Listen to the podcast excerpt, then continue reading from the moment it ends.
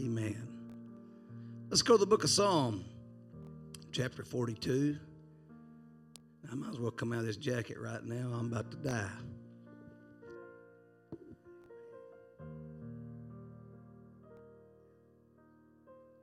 I hadn't got accustomed to taking up the offering yet. So uh, as soon as I get through preaching and the singers come, ushers, if you'd come with them, and we'll do it then. Amen. Forgive me. I know y'all was waiting to give. Psalm 42, and we'll read five verses. Is everybody ready? Amen. Psalm 42 and 1. As the hart, just just right here out of the gate, just in case someone doesn't know, someone's new to church, new to the Bible, doesn't understand. That's just a, that's speaking of a young deer, just a little, just barely able to go. As the hart panteth after the water brooks, so panteth my soul after thee, O God. My soul thirsteth for God, for the living God. When shall I come and appear before God? My tears have been my meat day and night, while they continually say unto me, Where is thy God? His tears are talking to him. You hear that? Tears are saying, Where is your God now? When I remember these things, I pour out my soul in me, for I had gone with the multitude.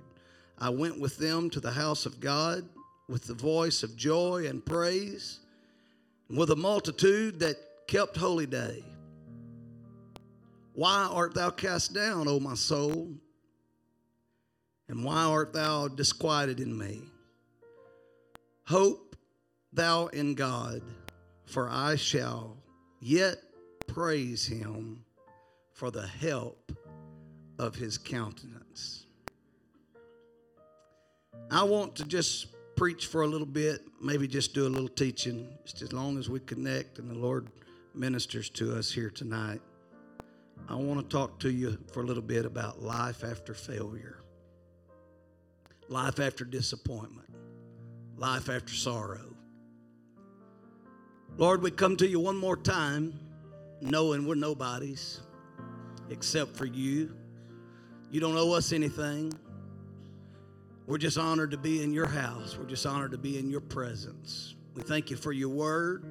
Thank you for a special anointing that's coming here. Thank you for your protection, for your hand that's been on us for so long. Now we just ask you to bless us as we go into your word. Let us hear it, understand, and respond to what you're saying to us. We'll give you all the honor and all the glory and all the praise. In your perfect, matchless name of Jesus Christ, we pray. Let's just praise Him one more time. Come on, come on. Lift your voice a little bit. That'd be fine. A voice of triumph, praise it.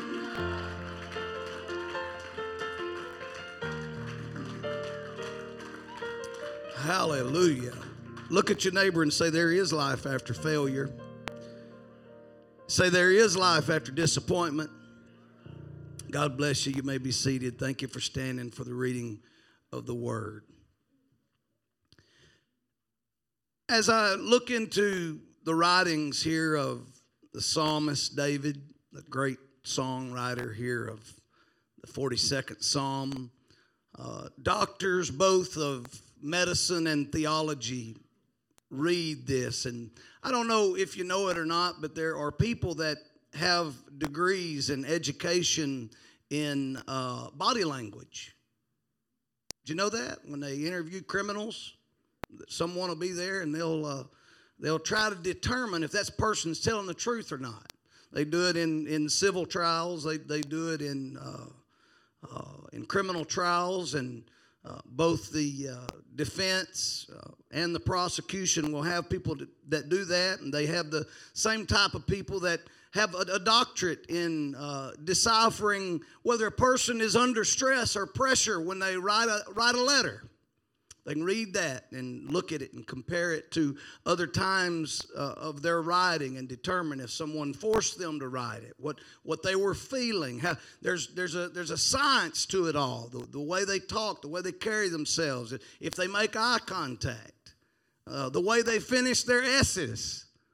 It, it, there's a science to it. And so it's, a, it's an interesting thing. This 42nd Psalm, uh, doctors both of medicine and theology agree that the writings of David in this 42nd Psalm are clearly coming from a pen of depression. Oh, this is going to get good. And then it goes a little further. The theology, the doctor in theology says not only is it depression, but it's spiritual oppression.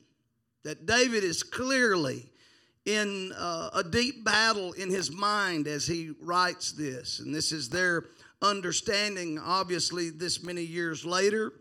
And maybe the reason is because it is uh, a reflection of David's past. The writing comes after some incredible failures, some incredible letdowns, some, some terrible choices that he had made personally, and then uh, some choices some other people had made for him. And so it puts him in a situation to where he's writing it. If you're not really, really paying close attention, if you if you just happen to be reading this, I always like to know when somebody's writing, no matter who it is. Uh, I like to know who they're writing to because it matters. It it sets up the moment. And so I, I tried to de- determine myself in these five verses uh, who is David writing to. And so uh, in the beginning, we see that uh, he's writing to God, and then he's writing to the eternal reader, you and I, at another time. And then another time he's writing to himself. And then another time he specifically addresses his own soul. And so he's kind of scatter writing. He's just writing all over to anybody willing to listen. Oh, but it's a song. It's called a psalm, but it's a song. Sometimes we sing songs to anybody that'll listen. And so this is David, and it's after failure, it, it's post explosion. And so uh, it, it comes at a, at a time in his life when he's clearly uh, reflecting on uh, the rejection and the problems that had brought on himself and, and things that other people had done. And it's, it's, being, it's being penned by the same hands that uh, not too long ago, it seems, held on to another man's wife. Come on, watch this. One of the greatest writers in history that gave us some of the greatest songs. That same hand, not long before, was a hand of sin. Oh, we're fixing preach right here. I feel it. So I, I, don't want us to forget that. The, the tragic life stories of King David. When, when we think about David, we think about David and the giant, or, or uh, even more clearly, David and Goliath, and, and his perfect godly hatred of the Philistines. We think about him preparing Solomon uh, to build a temple. We, we think about him getting all the materials and the workers, and, and he does all the building fundraising, gets everything ready. But because he's a man with unclean hands. The Lord says, You won't ever build that church. The next guy will. And so these are the things he's having to toil with. And just imagine if you've worked all your life, you've been the king, you come, uh, you, you come up through the ranks from a shepherd to, to surpass your brothers and then to surpass the one that, that you love so much and protected in Saul, that you loved him so much that while he was trying to kill you, you were still willing to go to him when he was having anxiety attacks and play a harp for him to calm his nerves. This is a guy that's dealt with a lot of things. He's dealt with a lot of issues. And we've got to notice that uh, before he makes this mistake, before he looks upon Bathsheba, there's a mistake that's made even bigger than that, that we've got to notice. When he doesn't go to war, it means he takes his hands off of his sword and off of his shield. Folks, when we don't have our hand to the work of the Lord, we become idle. And when we're idle, the enemy has a place to work. The only thing that happened to David is nothing new under the sun. he got idle. When he got idle, the temptation of the flesh took over. Ooh. He got idle and not fighting for God. He, in those days and still today, if you don't fight for God, then what happens? You know, in those days, it was a form of praise and it was a high honor to die on the battlefield for your king. Well, David was the king, but he had a king. His king was the unseen God, Jehovah, and he, he was not going to battle for him. We, we see this in our own nation. We, we see this encroaching on our, our churches and in our, our local assemblies that people have taken their hand off the sword and off the shield. And when they're not on the sword and they're not on the shield, they'll be on something or somebody. Ah. When we quit fighting for godly principles and godly lifestyle, it won't be long till that heart of praise and worship and willing to die for our King leaves us. Oh, here we go. Our hands and our mind will be idle, and then here comes the troubles of life. When we neglect to keep our heart full of the right things, hell will see to it that it's full of the wrong things. So, one of the greatest men to ever find himself that I can read, there's a couple of more arguably in Scripture. There's a couple that, that you could look at, but we find him mentally depressed and spiritually oppressed. His mind is wandering. He has the pen in his hand and He's talking to himself and he's talking to his soul and he's talking to anybody that'll listen and he's talking to God and he speaks to the eternities and probably the deepest portions of the writing he is writing to his soul. He addresses his soul directly.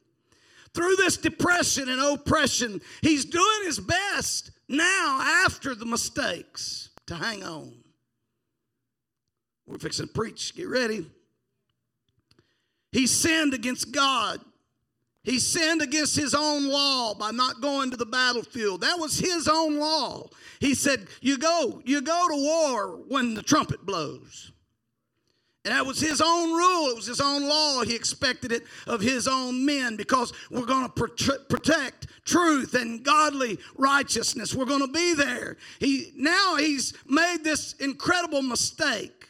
Not only that, he's looked over and he saw this beautiful woman bathing in the next door home, and he's caused her to make a mistake. And it's the wife of his faithful friend and most trusted warrior, Uriah the Hittite. He now they've entered into a lie together to try to cover up their actions. See, when we take our hand off the sword and we lay down the shield, it don't only affect us.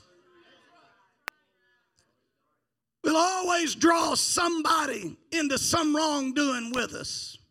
It'll happen every time.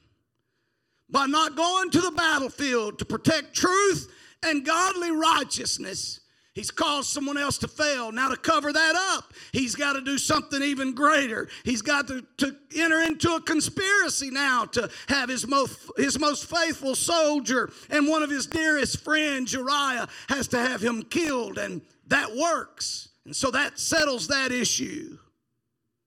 You see, when we take our hand off the sword, people we were supposed to protect die. We lay the shield down, people that were close to us lose their life. In due season, a child was born from he and Bathsheba's actions. God could not let that stand. So he took the life of that little child, that newborn. This crushed the heart of David. It crushed him, a man child born to a king. Nothing's greater in the world, nothing's more celebrated in that day than a son born to a king. What a day, what a day. And the Lord says, You won't experience this because you should have been to battle. Uriah ought to be here. Bathsheba ought not be in this predicament. And this little boy is not going to inherit your kingdom through your sin. Folks, I'm going to tell you something. We can't fall into sin and just expect our children to inherit the kingdom.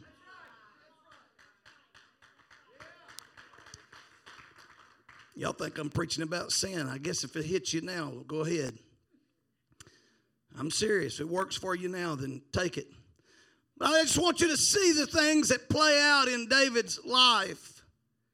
The life of this child is taken now. This just bruises and crushes David's heart. I can see now he, he's, he's developed a plan and designed a plan to cause his most faithful friend and, and loyal warrior to die. He's taken that man's wife, and now they've had a child, and that child has died.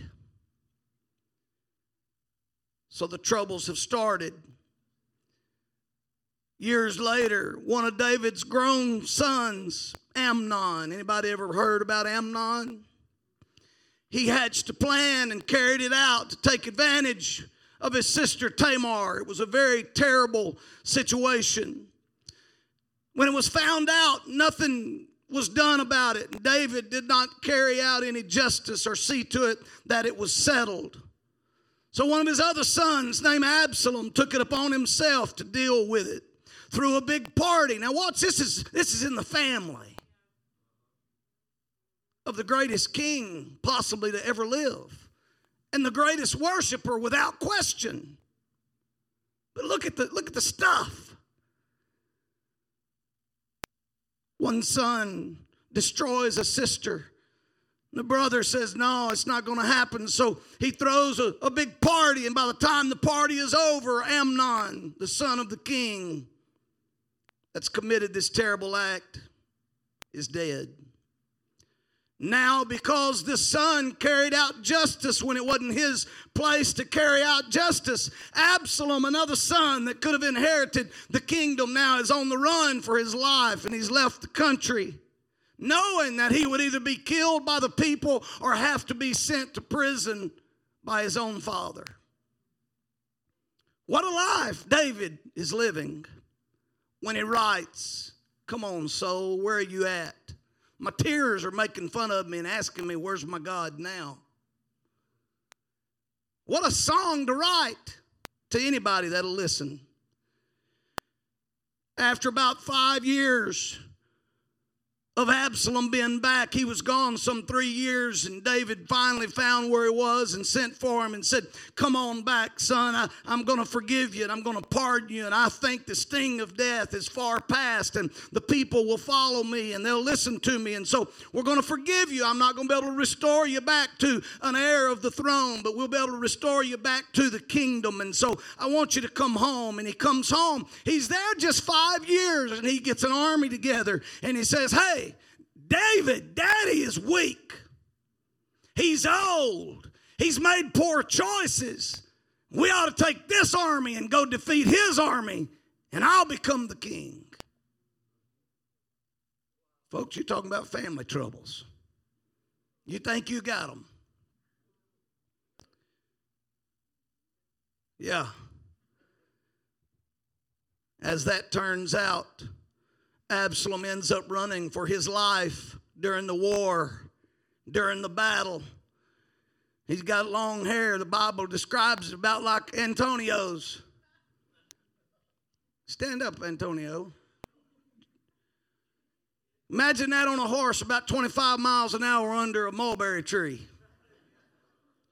Hair's flying, it wraps around it. He's hanging. They find him, and some of David's men run a sword through him, and they're real proud that they've done that. But it wasn't what David wanted. So now what does he have? He's got a dead son. He's got another one gone. He's got another one gone. He's got a daughter violated. There's been a coup. All started with one poor choice not going to battle, not holding the sword and not holding the shield. Watch this. It's not long after that, his wife Michal rises up against him as a worshiper, tries to embarrass him, and never has a child from that day forward. The Bible's not clear. I have my own opinions, I've preached them. But she rises up and said, Oh, what a fool you are. You worship the Lord. You take off your kingly garment and you look like one of these peasants. You just look like one of these people just walking around out here that don't have anything to offer. What a fool. But David's done everything he can to get back to where he once was.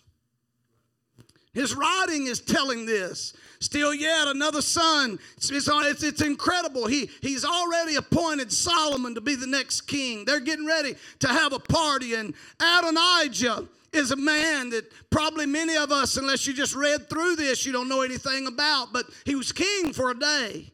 For one day, Adonijah was the king, and after Solomon had been appointed, while everything was getting ready to happen, it's not even recorded in, the, in Israel's history because it wasn't recognized, but it's recognized in this holy book right here. And the Bible said that he got 50 men, and he got a prophet, and he got some people to go with him, and a chief priest to go with him, and he declared himself the king. For 24 hours, he was the king. Shortest reign in history till Solomon took his rightful place. So now another son has tried. What a life David's living. And so it's a it's a it's a recount. He's looking at it and he's thinking. He's talking at times to himself. He's talking at times to God. He's talking at times to you and I and whoever will read and whoever hear and whoever will listen. But I want to tell you, I just shared with you 12 tragic events that happened because of one choice. I want to say before I start preaching the second half and the part I'm excited about on this message tonight, I want you to know that when we put our sword down and we put our shield down, you get ready for the struggle.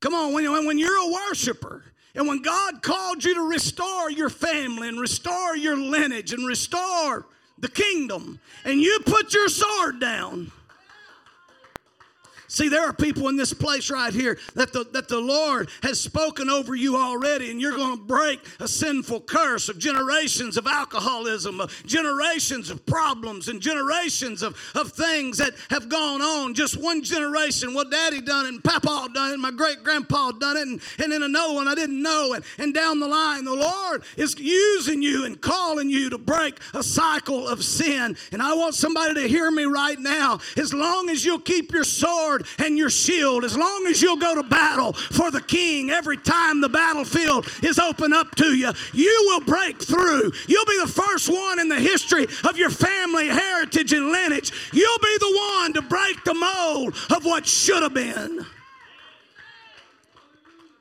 I was so happy the last couple of weeks. My wife and I, I can say something about it now. I think I don't think she'll mind too much now. If she does, I know how to hold her. For the last couple weeks, you know, uh, many people don't know this, but except for a couple of her aunts, she's outlived already all the females in her life on one side.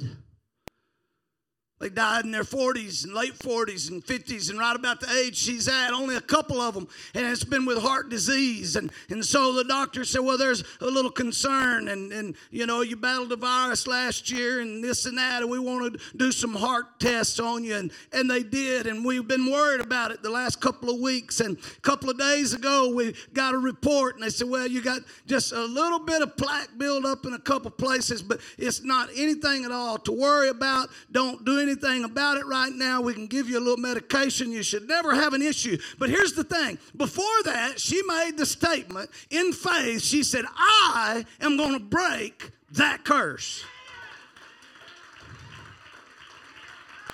That's what she said.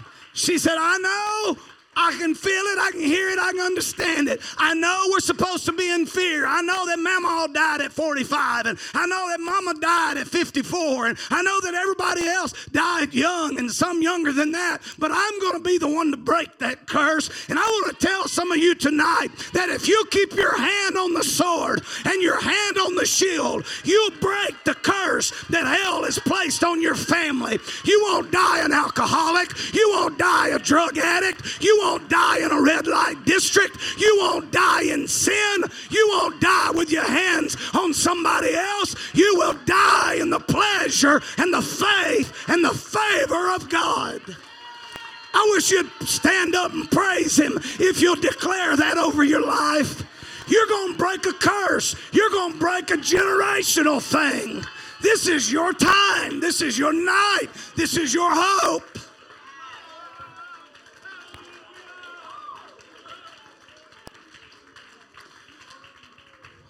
Folks, let me tell you something. Something was birthed in me the other day. The other morning, I made a statement from this pulpit, and I want to say it now.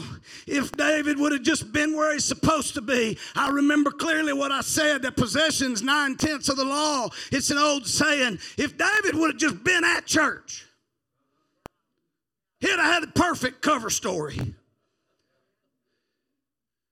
But it wouldn't have been a cover story, it'd have been the truth he'd have just been where he's supposed to have been, David might have built the tabernacle.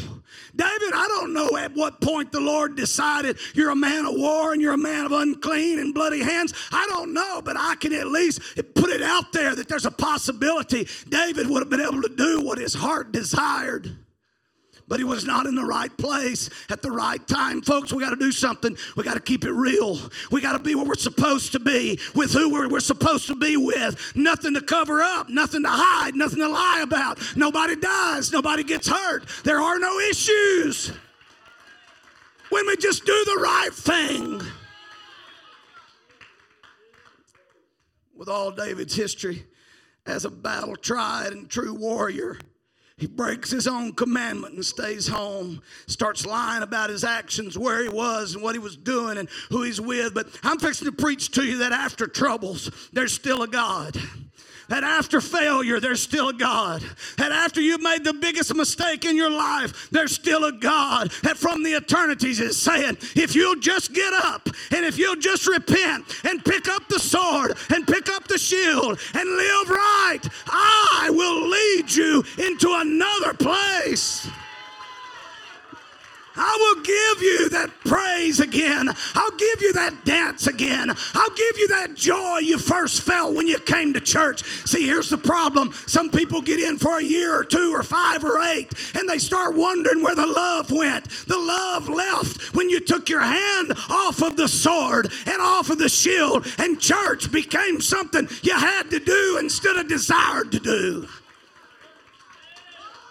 I can hear it now. Oh God, it's Wednesday. Oh no. David said, This is the day the Lord hath made. I will rejoice and be glad in it. I was glad when they said unto me, Let us go to the house of the Lord.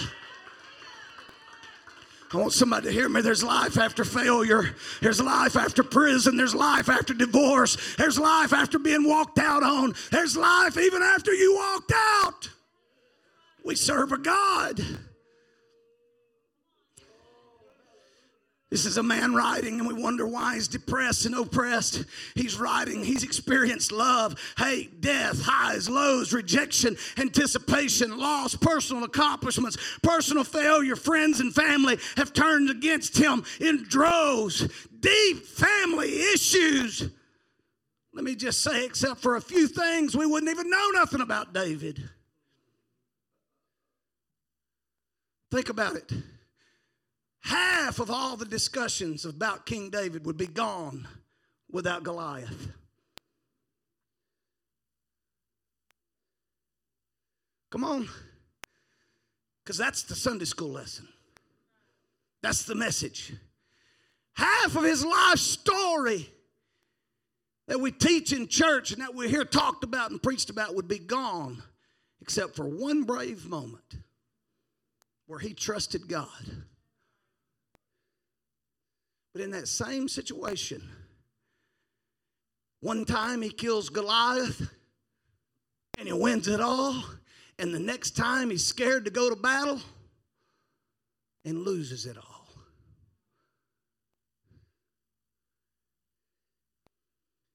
I, I told Missy last night, I said, You know what? I've been thinking about it all day. And she said, What? I said, I'd rather be in the will of God anywhere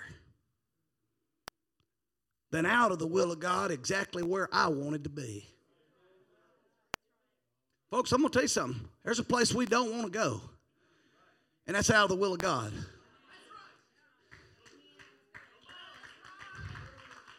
Come on, I'm gonna just say it again. There's a place you don't want to be, and that's out of the will of God. He brought you too far, delivered you from too much, gave you a good name after your failure. You better stay in His will. You better keep the sword. You better keep the shield. You better.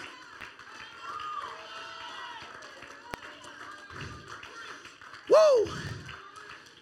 Except for a few things we wouldn't know, except for him returning the Ark of the Covenant, except for getting some materials together and having some great sons. Everything else almost would be bad stories. But in the middle of all that, the Lord God Himself said that David is a man that's after my heart. He's chasing me, he's seeking me, he's desiring to be the best me he can be. How does he say that about such a failure? Because God is a God that believes in life after failure. God is a God that believes in kingdoms after you drop the ball, in kingdoms after addiction, in leadership after failure. Somebody needs to hear me. You hadn't done it all right. You ought to be thankful that there's a God that loves you right now, in spite of you not going to battle, putting down the sword and shield. Somebody ought to praise him. I feel it. Somebody ought to just praise him right now. Somebody that made a mistake historically years ago, you ought to just thank him that you're where you're at today.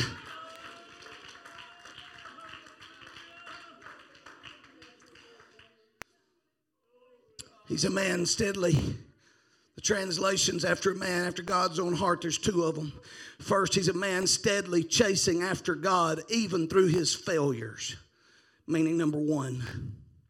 Second meaning to that statement is although he was a man of failure, there was something inside of him that desired to destroy the enemies of his God and never make friends with them. You see, all you have to do is just look to the next generation. See, Solomon had a different idea. When David was laid to rest and Solomon took over, Solomon went out to all of his enemies and sent an email to all the kings and said, Hey, I want to take at least one of y'all's daughters, every one of you, to be my wife. That's where the scripture comes from. The Bible said, Don't be unequally yoked with unbelievers. Paul said it in Corinthians. I read it again today. That's a direct result of Solomon going outside the house of God, looking for love in all the wrong places. David might have wrote that song, come to think of it. That's probably Psalm 151. Hey, somebody needs to hear what I'm telling you right now.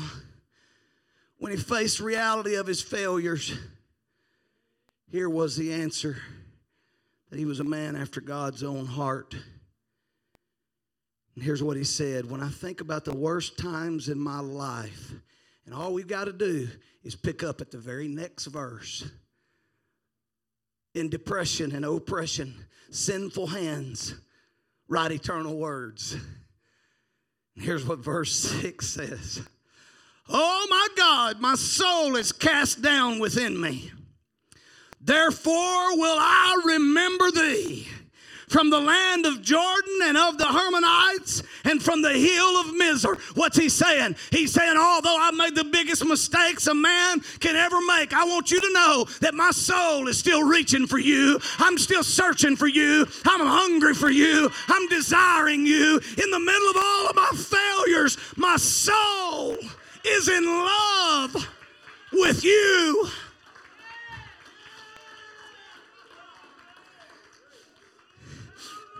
That's not all. He said, I'm going to remember you everywhere I turn.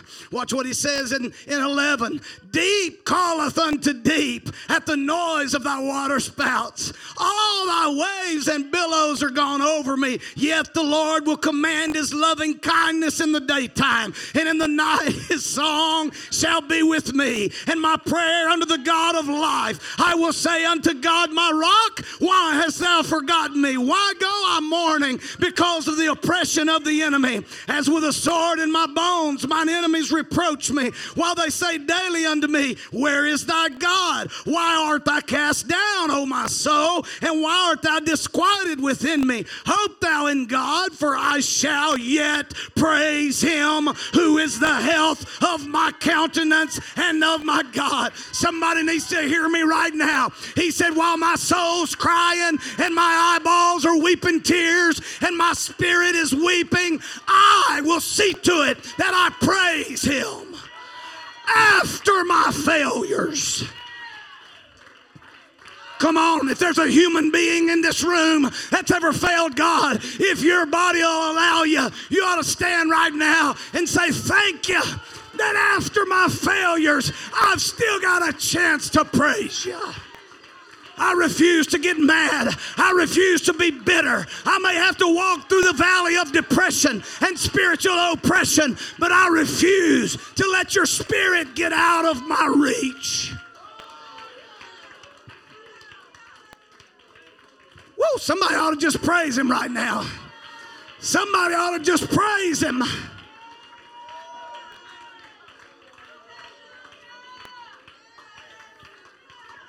Woo!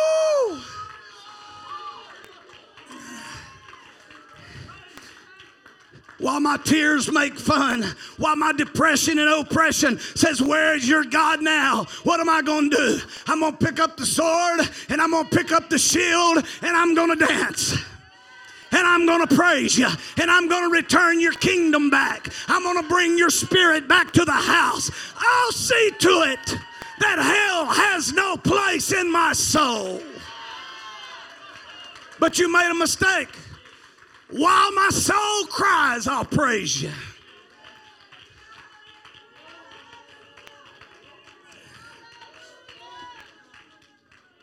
Let me tell you what another human being said that made a mistake. We call him the minor prophet Micah. He says, Rejoice not against me, oh my enemy. When I fall, I shall arise. When I sit in darkness, the Lord shall be a light unto me. Kings and prophets understood failings, but they said, Not if I fall, but when I fall. Don't get too happy yet, hell. I'm not dead.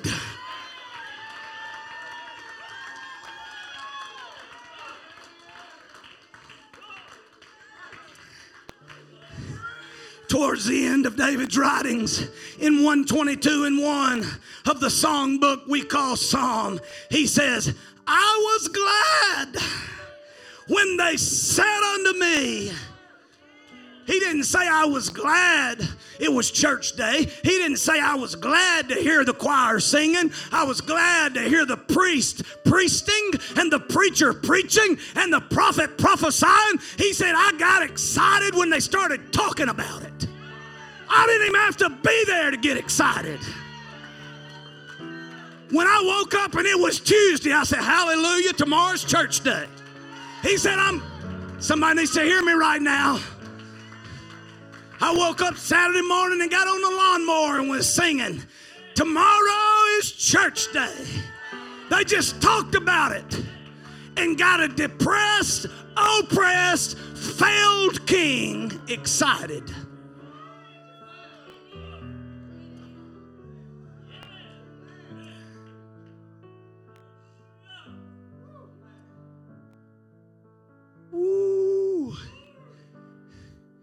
I was glad.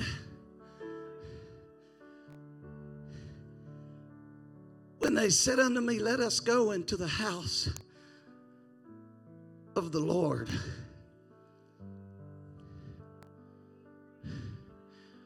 When they just said it, when they just talked about revival, when they talked about a series of services, when they talked about a Sunday evening gathering. The word glad right there denotes an internal happy excitement. It's the same thing as when the girl or the guy sees her for the second time and his heart goes, ooh. It's that internal shiver. He said, Well, when they start talking about church,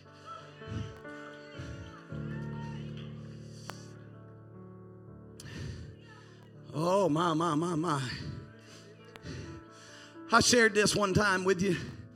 I, I, I make a lot of notes about a lot of things, and I, I, I shared this with you in March of 2016. This story I'm fixing to tell you. True story. Man was so upset with life, he wrote into the newspaper as an anonymous writer. He said, I don't understand why people think you should even go to church. He said, I've been going 30 years now. 30 years. Now listen to his calculation and you'll you'll start understanding some things pretty quick. He says in 30 years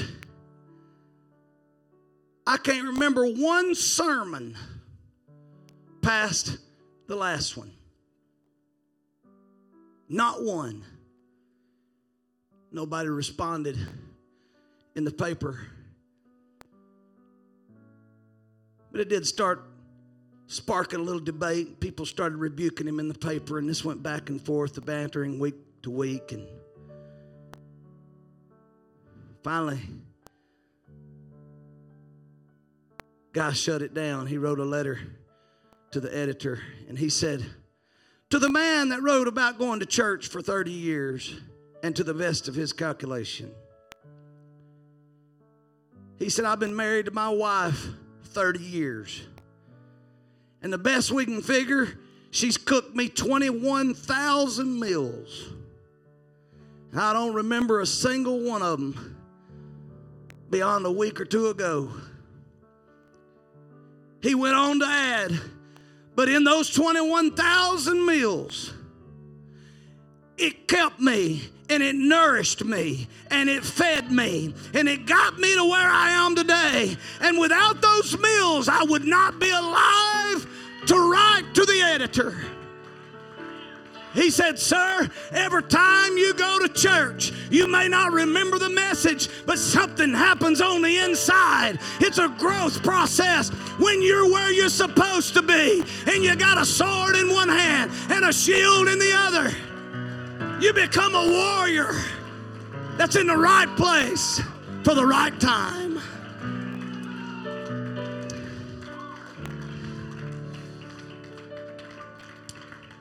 So, what am I going to do?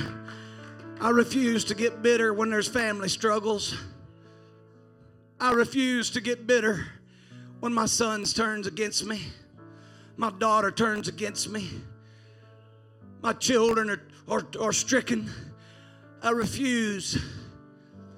I want to make sure my soul is always headed true north towards the Lord.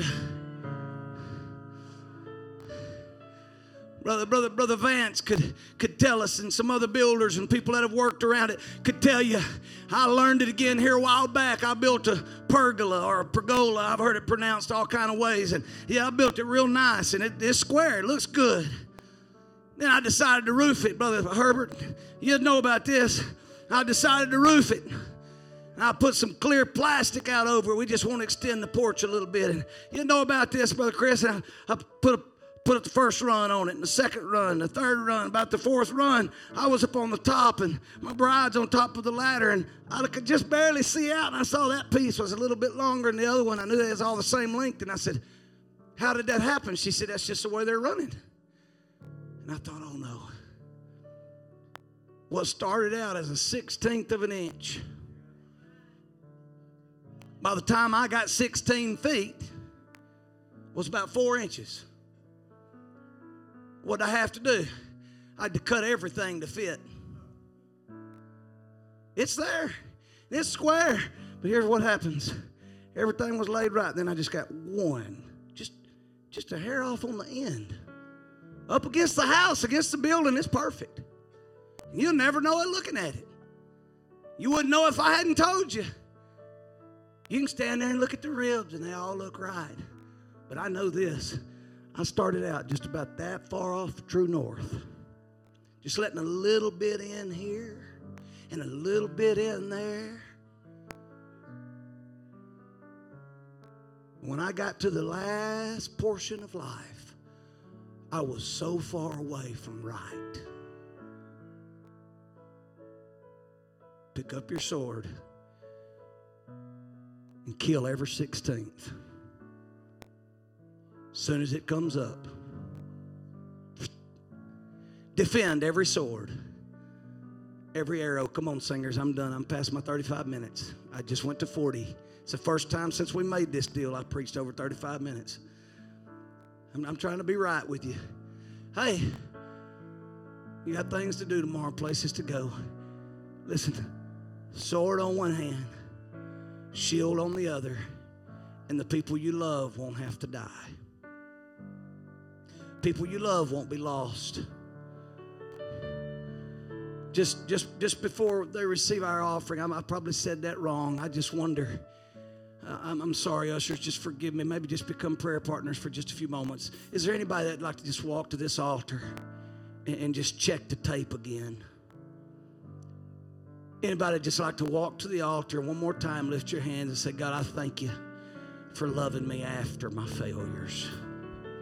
I thank you for loving me. I'm sorry, ushers. Just forgive me. Thank you. Thank you for loving me when I didn't do right by my children, right by my family, right by the kingdom, right by the throne you gave me to sit on, right by the leadership position you gave me, right by the job you gave. When I failed, thank you for leaving the altar open for me. Thank you. Thank you for loving me when the kingdom would exile me.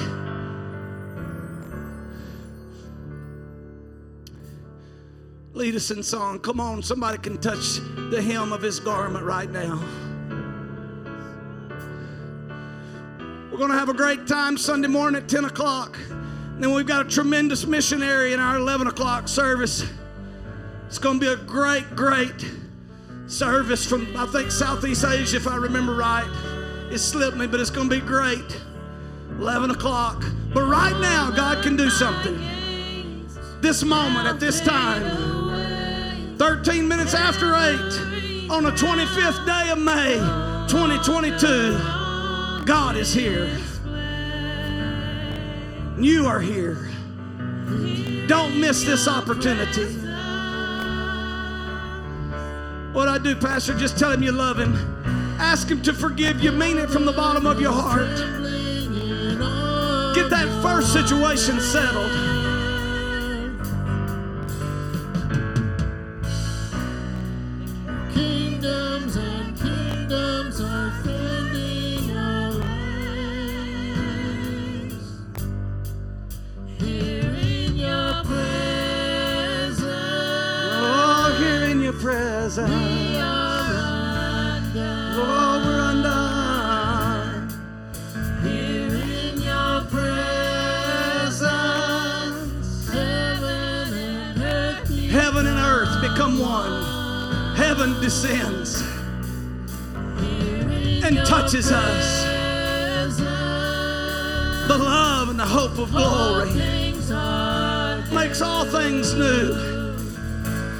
He'll forgive you right now. He'll set you straight right now. He'll reposition your future. He'll reestablish your name right now.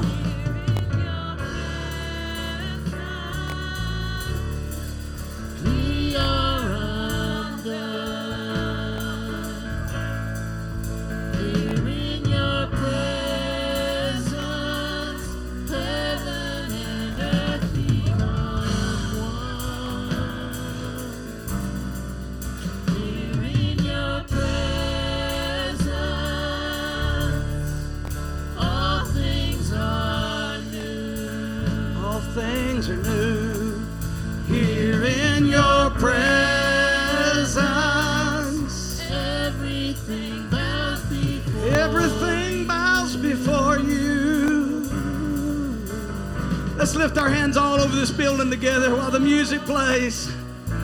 And let's just thank Him. If you're on this side of forgiveness, on this side of mistakes, God's already started restoring you, restoring your family, your children, your failures.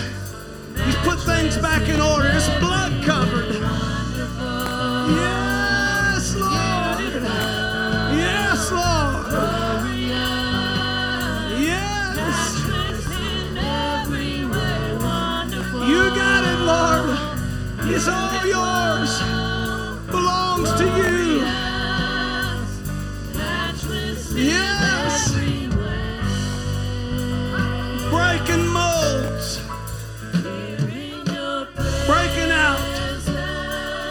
What should have been.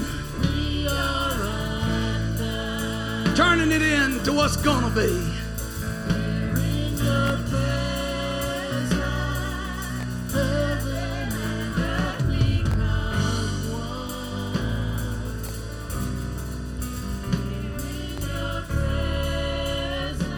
Oh, here in your presence. All things are new. All things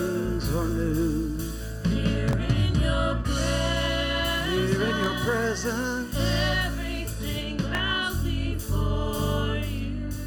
Just the keys for just a moment. Let's just slip a hand towards heaven one more time. Lord, move in this place.